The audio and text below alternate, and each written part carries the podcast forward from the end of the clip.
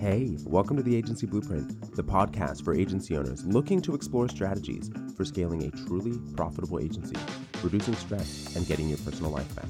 I'm your host, Robert Patton, business coach and contract CFO to agencies.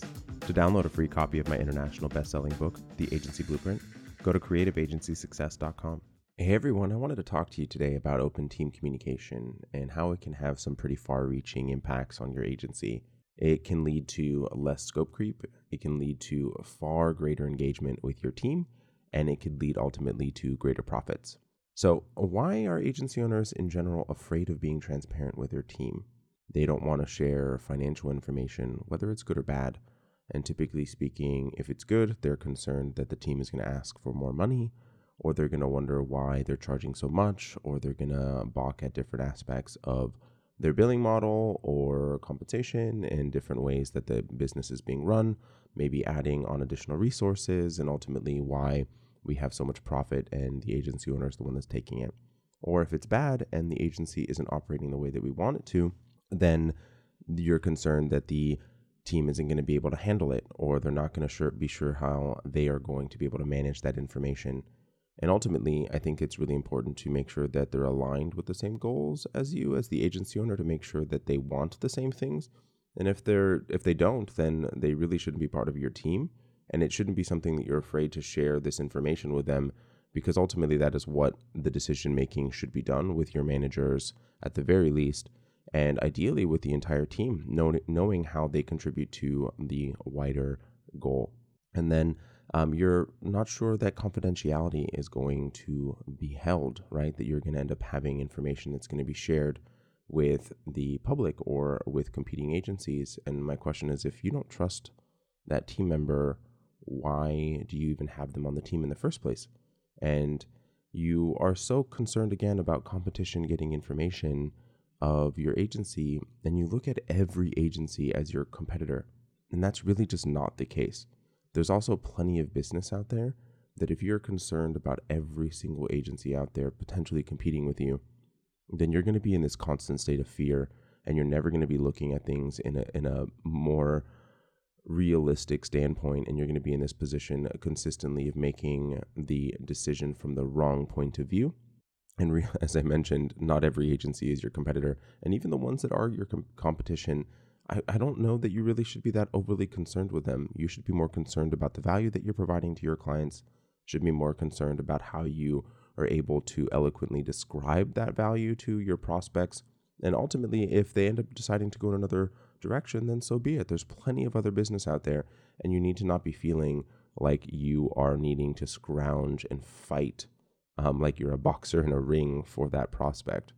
And uh, ultimately, sharing information with your team, the benefits far, far outweigh the negatives. And we're going to talk about what those benefits are.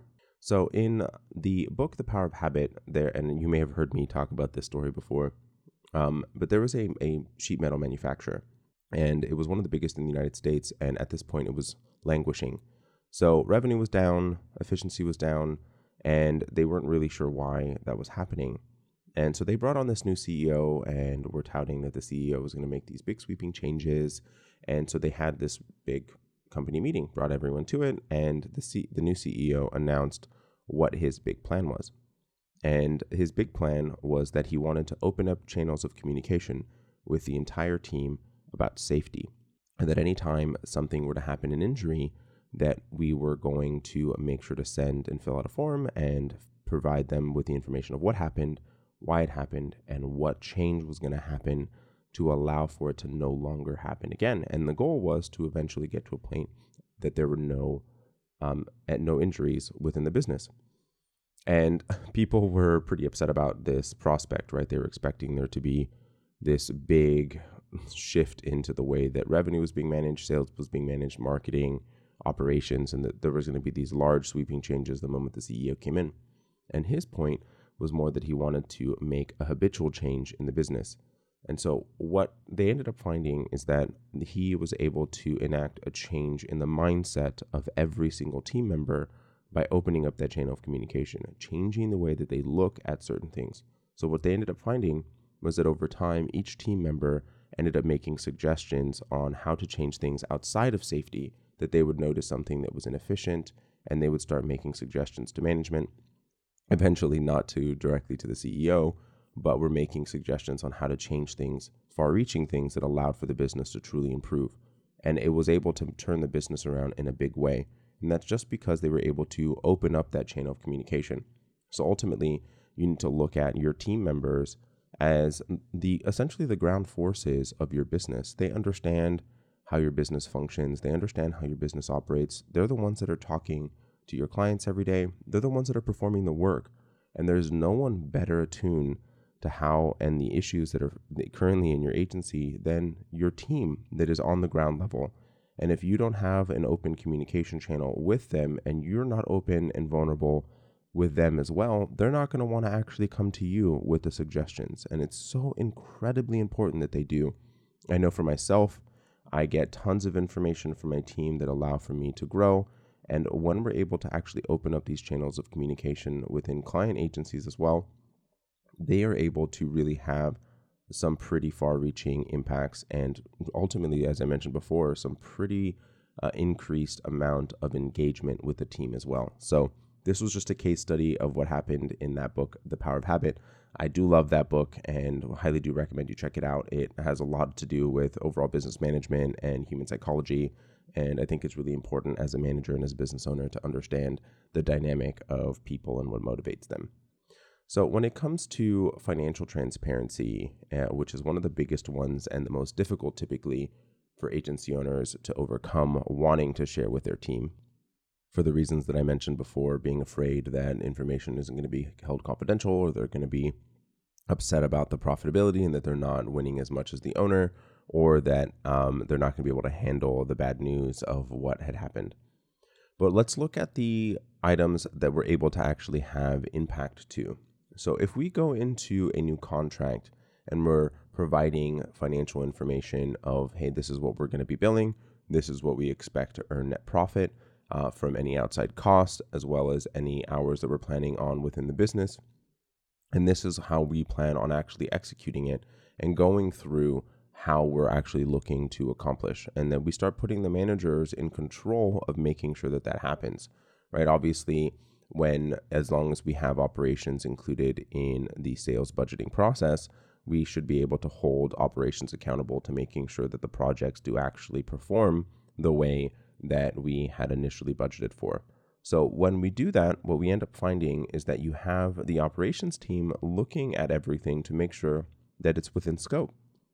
And if they understand what that scope is and they understand what you're actually supposed to be performing from a financial perspective and they're motivated to actually make sure that that happens, you're limiting scope creep, you're making sure that things are within budget.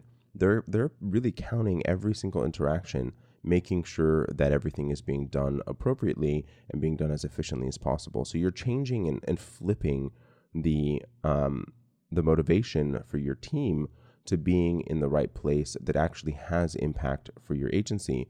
And it's not just making sure that the work is being delivered on time, which all, all obviously is ultimately really important as well, but you're having them actually have multiple motivations that align with yours which is so incredibly important in making sure that your team is aligned with the overall company goals and ultimately with your goals as the agency owner. So, being able to go through and have that conversation have them motivated to understand what that looks like, it, it changes things in a big way. It also allows for them to make sure that they're going to manage the client expectations better. So, when you have situations where a client is asking for something outside of scope or they're consistently seeing a problem that's making projects go over budget, you're going to be able to allow for them to set expectations with the client from the onset to allow for them exactly for the client to understand exactly what and how they're supposed to be receiving the service when they're supposed to be hearing from the from your team and what the client's overall expectation is going to be with the deliverables from that project. And when you have that set in place you end up having not only a better performing project you have a happier client and you have a better net profit line as well so it, it, it really changes the dynamic of the way that projects are uh, performed. It also allows for the team, as I mentioned, right, to really be motivated for the success of the project and ultimately the success of the business. But if you also look at things in, in even from a 30,000 foot view rather than the granular project level view, if you're looking at things from a company wide goal as well, I've seen companies get to the point where they were motivated to hit a certain net profit number where they were actually turning off the lights um, in the later part of the day during the middle of the day so that they were not u- utilizing the utilities. Obviously, that's an extreme uh, end of the spectrum, and we don't necessarily wanting people shutting down their computers and shutting down the lights in the middle of the day, especially um, if it's going to impact efficiency and things within, within the business. But if you allow for people to really be ingrained in the overall company goals and you celebrate them as a team, and you may have heard me talk about this before, but there's been studies done as to why people come to work. And the number one reason that someone comes to work is to be part of a team. So create that team environment, open up that communication, having them working together towards that common goal will allow for not only for your agency to win, but allow for them to win and allow for them to feel more connected to each other as coworkers and as creatives. And it's so incredibly important. So, um, I wanted to give you a little bit of a story of an agency that was having this exact same problem that I was talking about, right? So they were not sharing the overall company financials with the team. And what, when we initially, I initially brought this to the agency, their response was essentially, no way, no how am I going to share this information with the team.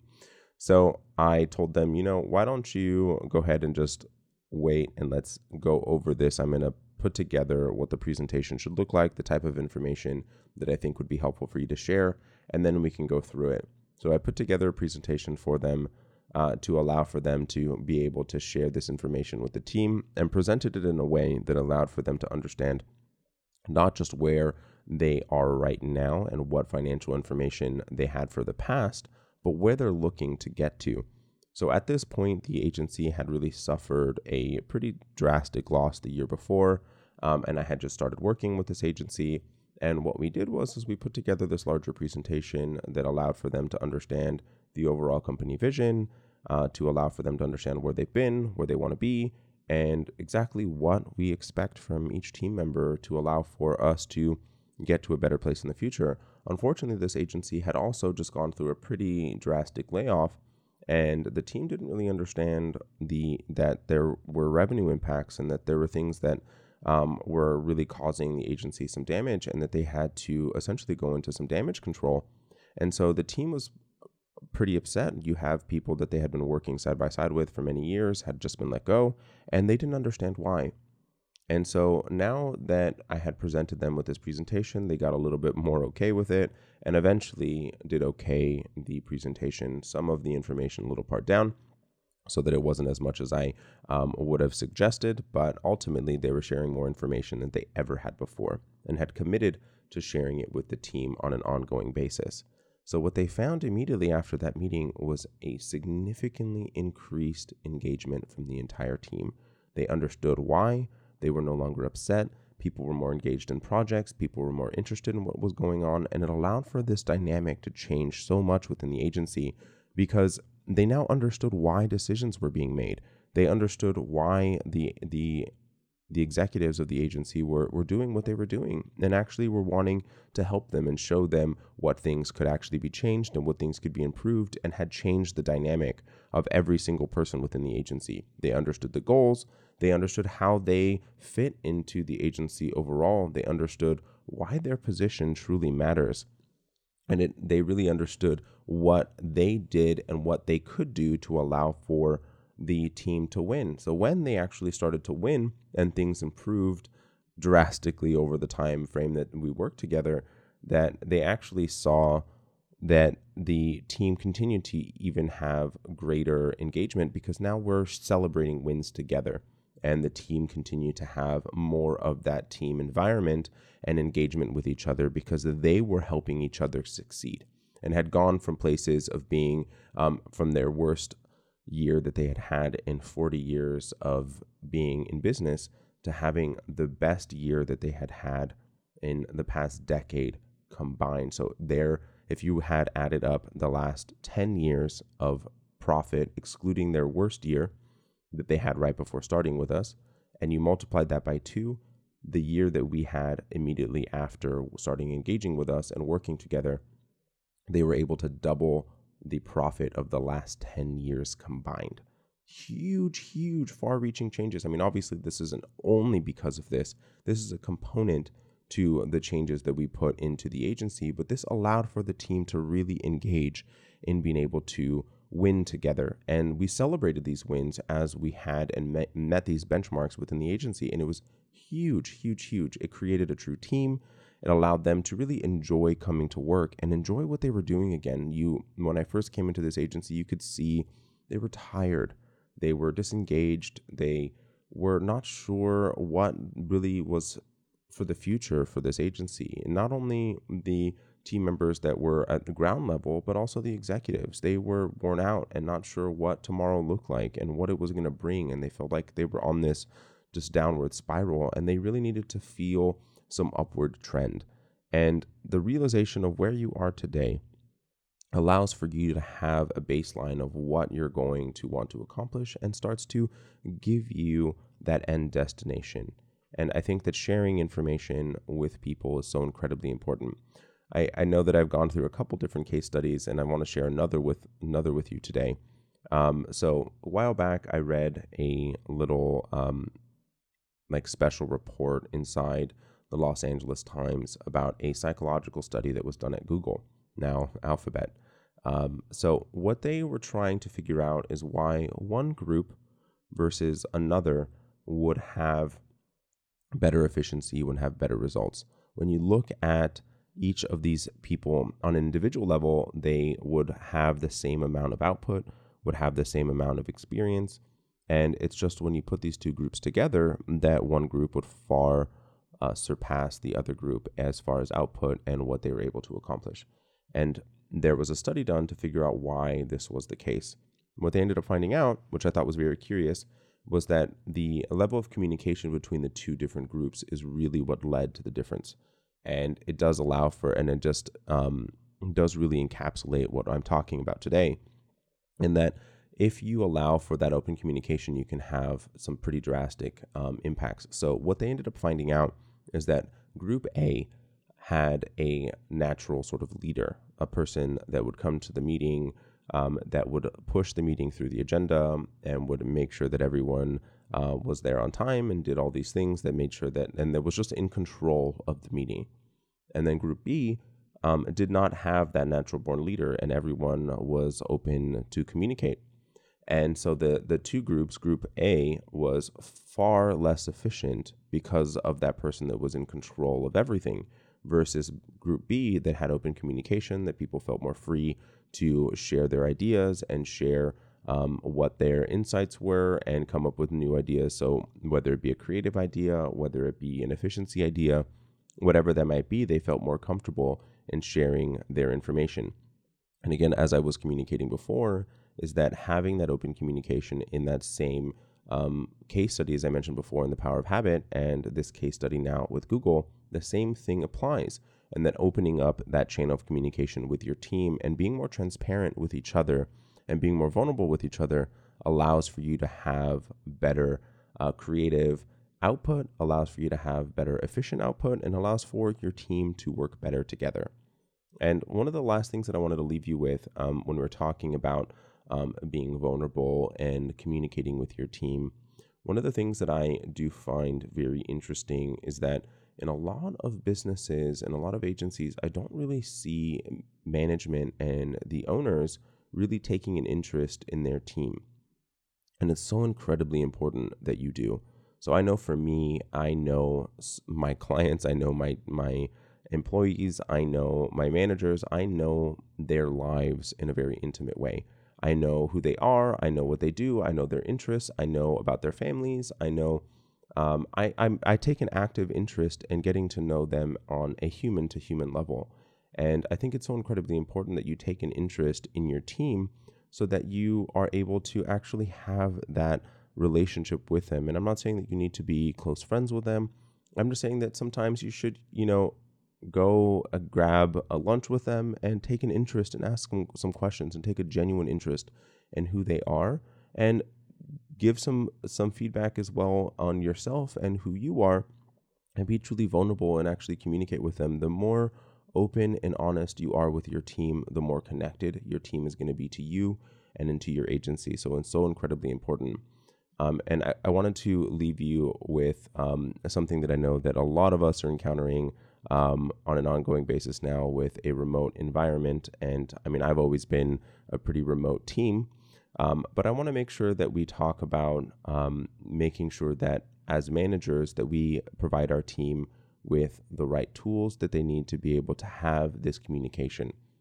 So I want you to maybe make, take some time to take a look at your technology stack that allows for open communication between your team right now to allow for them to be able to communicate on an ongoing basis and allow for them to be able to um, have that open communication in a remote environment. Things have changed. You no longer have that water cooler talk that um, does help for having and creating that team environment. So make sure that you have the ability for your team to communicate and um, just commiserate on things that are going on and make sure that you have a way that brings the team together in times where they are apart. Thank you for joining us today on the Agency Blueprint Podcast. To find out more, go to agencyblueprintpodcast.com. For links mentioned in this episode, please check out the show notes. As always, go to creativeagencysuccess.com to jumpstart your agency today.